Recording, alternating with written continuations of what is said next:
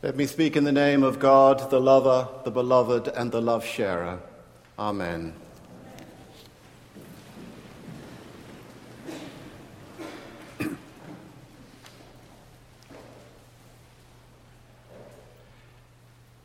Have you ever wondered why John's Gospel is so different to the other three Gospels?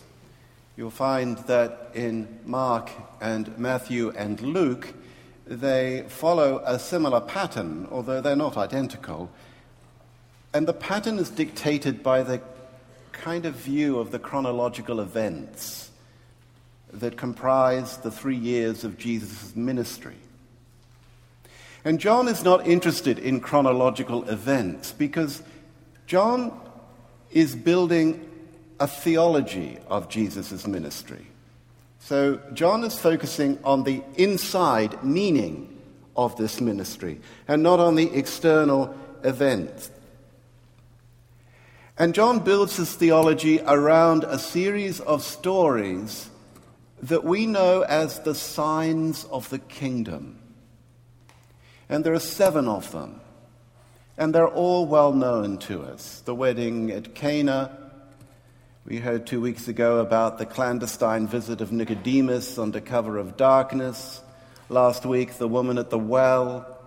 Today, the man, the healing of the man blind from birth. Next week, we're going to look at Mary and Martha and the raising of Lazarus.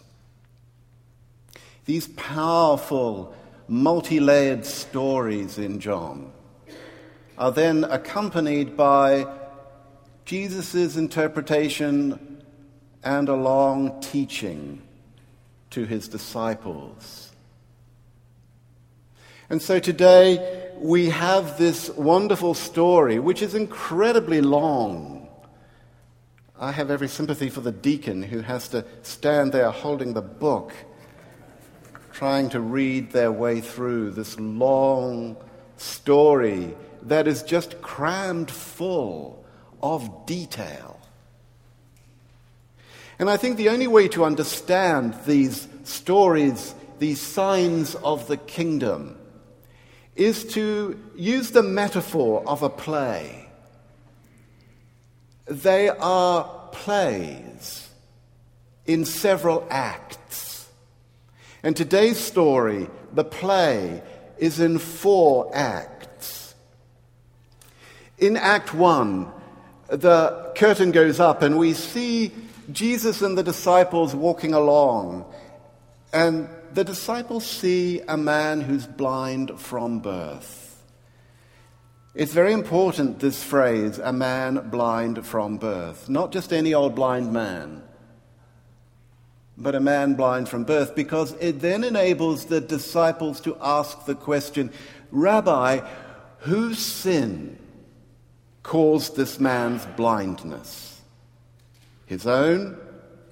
Or because he's blind from birth, the implication might be that it is the sin of his parents. And Jesus flatly disagrees with the assumption that they are making that there is a connection between misfortune and sin. And instead, he talks about this as being an opportunity for God to show something important about who God is.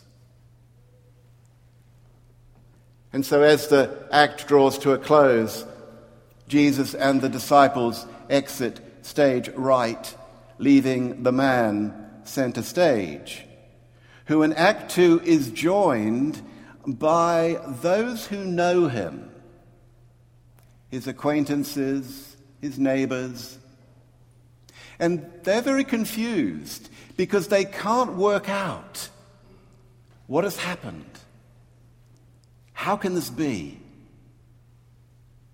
And their only solution to their conundrum is to suggest that this is not the same man that they knew who had been blind from birth. This is a different man.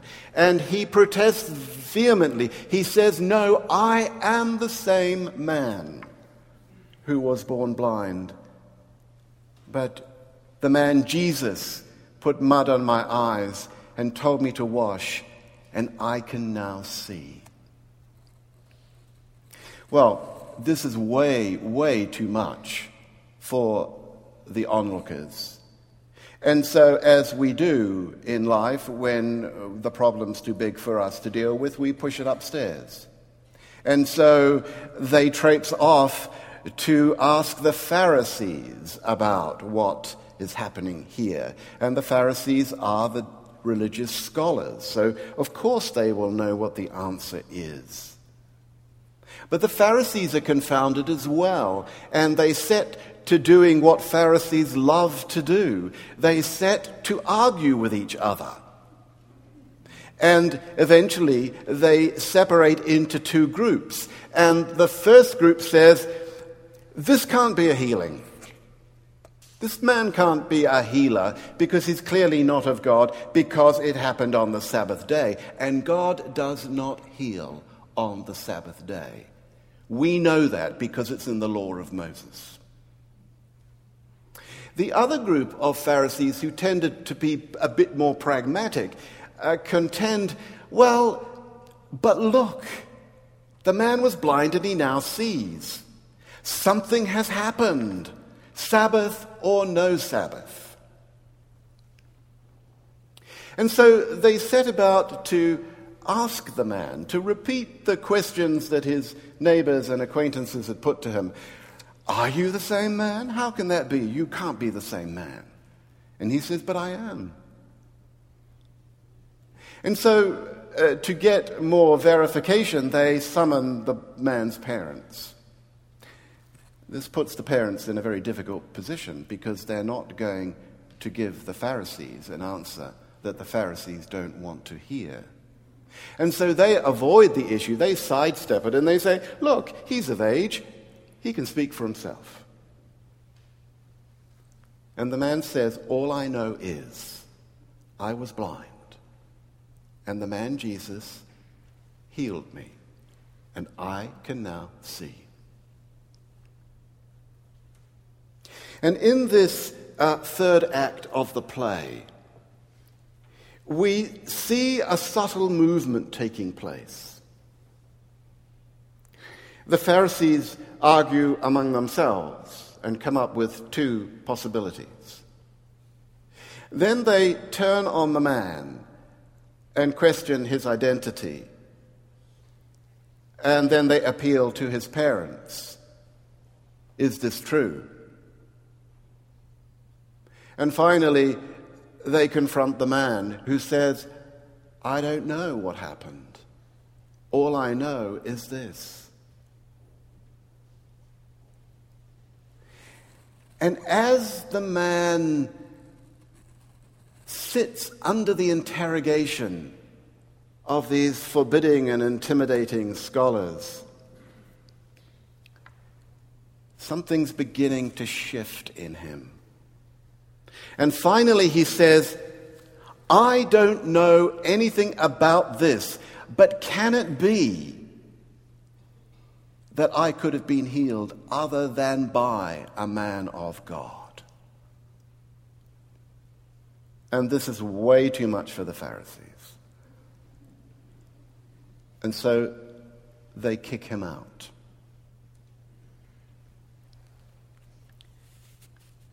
And Act 4 opens with the man center stage. And coming in from stage left is Jesus, who comes up to the man and says, Who healed you? And the man says, It's the man Jesus, but I don't know where he is. Because remember, the last point of contact between Jesus and the man was when the man was still blind.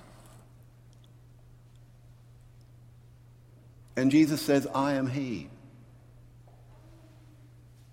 And the man says, My Lord, my God, and worships him. And this is the point to which John's story has been all the time leading the acknowledgement of who Jesus really is.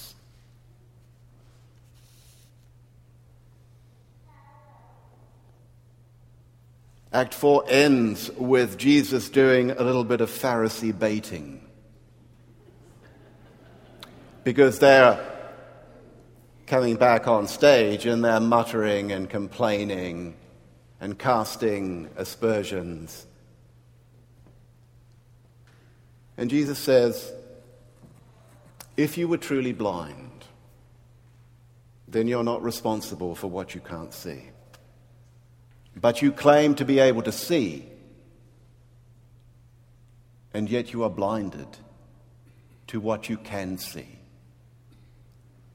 And therefore, you are responsible for that.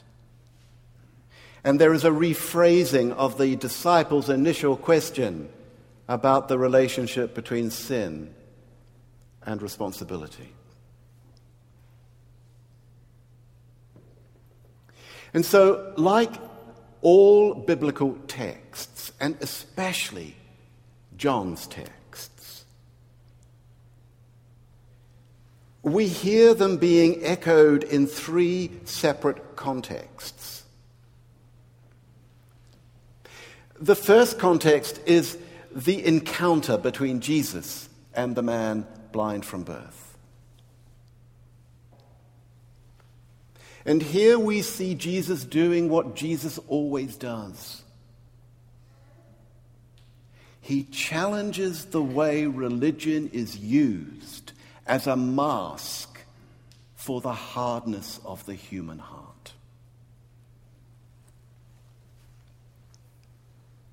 And then we hear the echo of John's recounting of this story, which is at least 60 years later. And we hear in John's recounting of the story the echoes of the issues of his own community. You see, John's community in Jerusalem is living at a time after the destruction of the temple in 70 AD. So John's writing maybe about 90 to 100. And his community has been excommunicated by the regrouped Judaism of the rabbis centered on the synagogue. And the Christians, if they declare that Christ is the Messiah, are kicked out of the synagogues. And so John's community is attacked from without but it's also got multiple divisions from within. And we hear that being echoed with the arrival of the man's parents before the Pharisees. They're not going to say Jesus is the Lord because they will be excommunicated. And so in John's community, there were those who wanted to proclaim Christ as the Messiah regardless of consequences. But there were those who still wanted to follow Christ in secret for fear of being rejected from the synagogues. And the third context is here we are, 2014. We receive this text. And we receive this text in a cultural context of rapid change and uncertainty. The church that we have known we see it passing away before our very eyes, and we are not sure what is coming to take its place. And we are filled with considerable anxiety.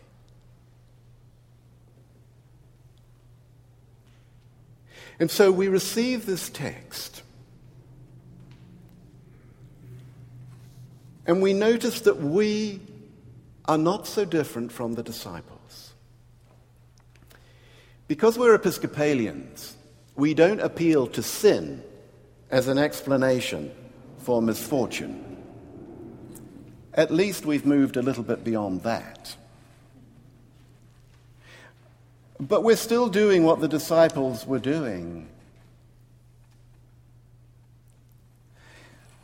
I remember that my first degree was a law degree, and I was trained in the tradition of the English common law which is actually still the foundation of most of the legal systems in the states in this country, though not all. And English common law works on the basis of precedent.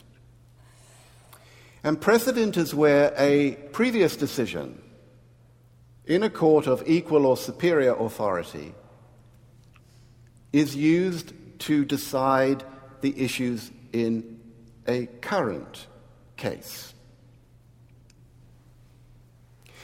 And what lawyers do is um, they use a device called distinguishing if they want to argue that the precedent does not apply in this case. They find uh, facts that hopefully will convince the judge that this is a very different situation and therefore he's free to decide the case differently.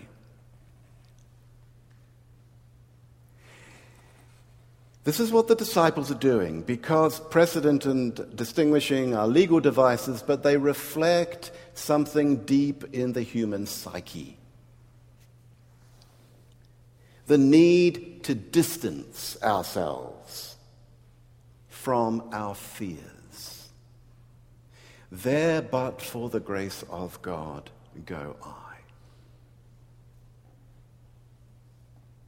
And so, when we distance ourselves, we look at other people. And while we may not ascribe their misfortune to sin, we certainly will say, well, of course, it's terrible what's happened to so and so, isn't it? But of course, you know, they're so careless. They're so negligent. You know, it's really their fault. We're distinguishing. And the function of that distinguishing is to say, well, it's terrible what's happened to so and so, but of course that's not going to happen to me. I'm not careless, I'm not negligent.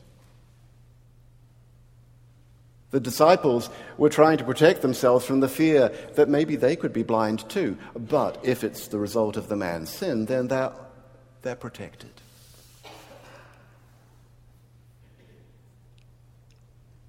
And the church and religion generally is really good at validating our attempts to scapegoat others whose views or whose misfortune in life disturb us. And religion becomes the mask for the hardness of the human heart. And all the conflict situations that Jesus gets into in the Gospels are all situations where he is confronting religious functioning to mask the hardness of the human heart. And so, the themes for us this morning as we receive this text there's the theme about needing to distance ourselves from the unpredictability and the gratuitousness of life events.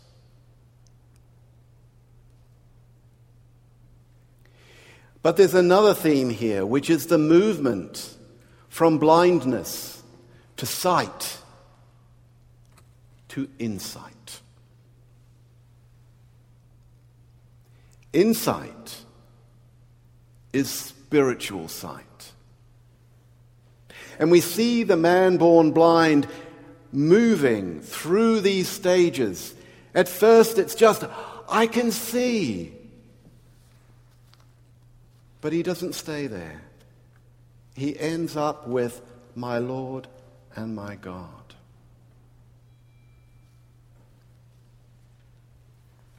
And there are three questions that I think that we need to consider as we receive this text this morning. To what do we remain blinded?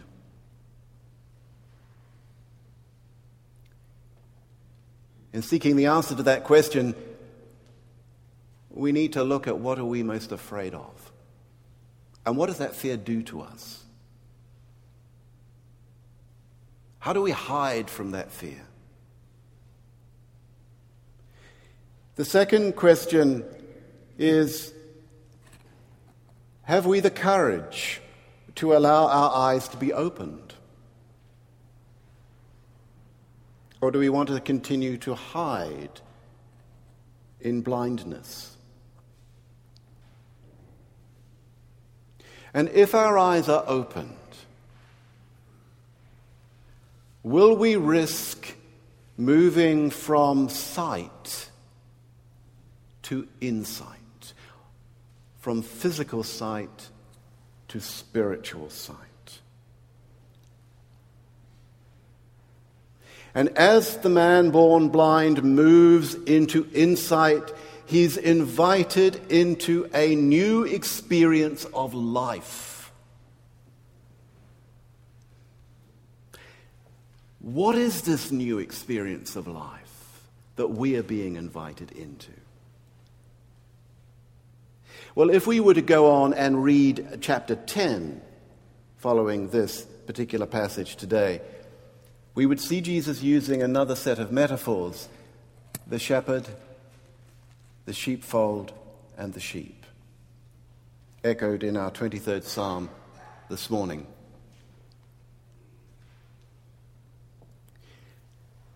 The experience of new life is to be like the sheep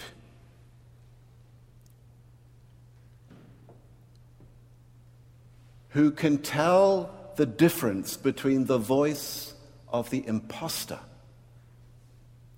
and the voice of the shepherd. And they follow the voice of the shepherd because they trust him, because they know that he loves them.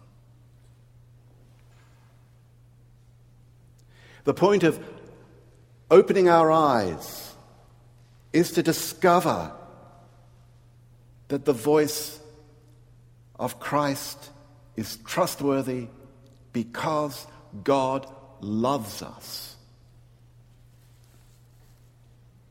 And although the chances and changes of life, the unpredictability and gratuitousness of misfortune, although we can control none of that, we don't have to hide from it either. Because we know that whatever life throws at us, we are loved by God. And we are changed by that love. And we hear the voice of Jesus. And we trust that voice.